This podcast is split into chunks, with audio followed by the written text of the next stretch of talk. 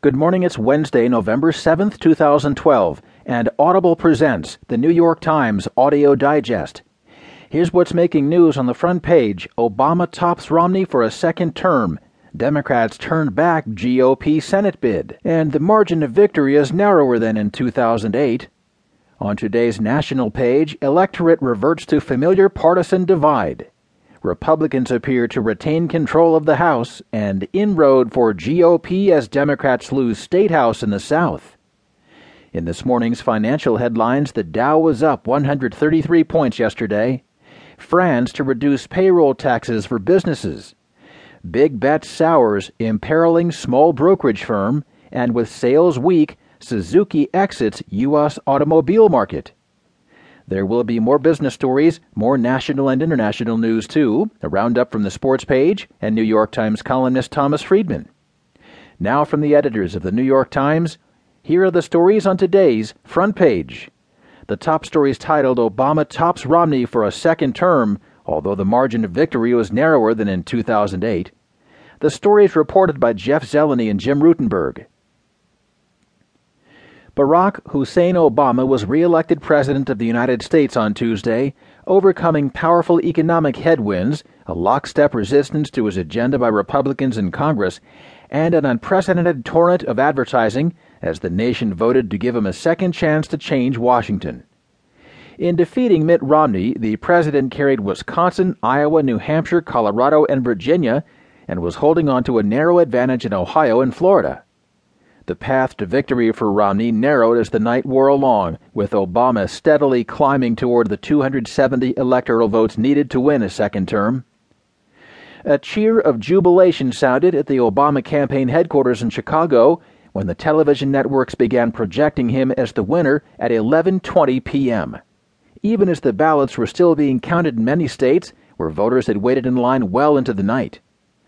The victory was far narrower than his historic election four years ago, but it was no less dramatic. As a succession of states fell away from Romney, a hush fell over his Boston headquarters on Tuesday night.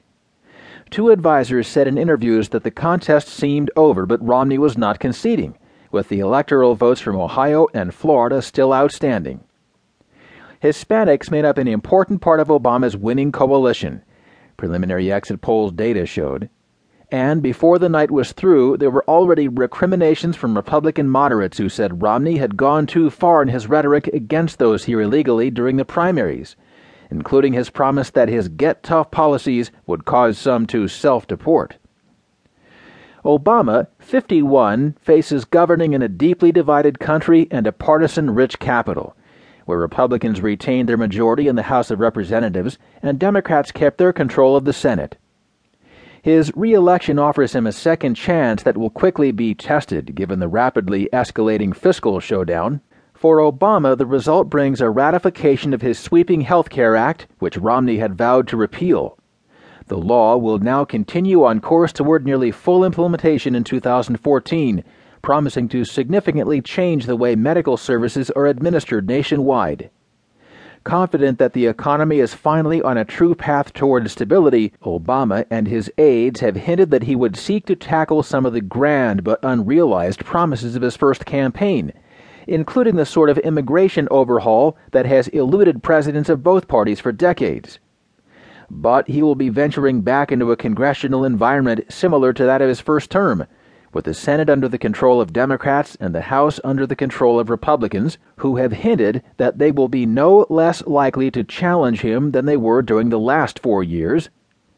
The state by state pursuit of 270 electoral votes was being closely tracked by both campaigns, with Romney winning North Carolina and Indiana, which Obama carried four years ago. But Obama won Michigan, the state where Romney was born, and Minnesota, a pair of states that Republican groups had spent millions trying to make competitive. Americans delivered a final judgment on a long and bitter campaign that drew so many people to the polls that several key states extended voting for hours. In Chicago, as crowds waited for Obama to deliver his speech, his supporters erupted into a roar of relief and elation. I feel like it's a repudiation of everything the Republicans said in the campaign, said Jasmine Walker, 31, who jumped up and down in a downtown plaza.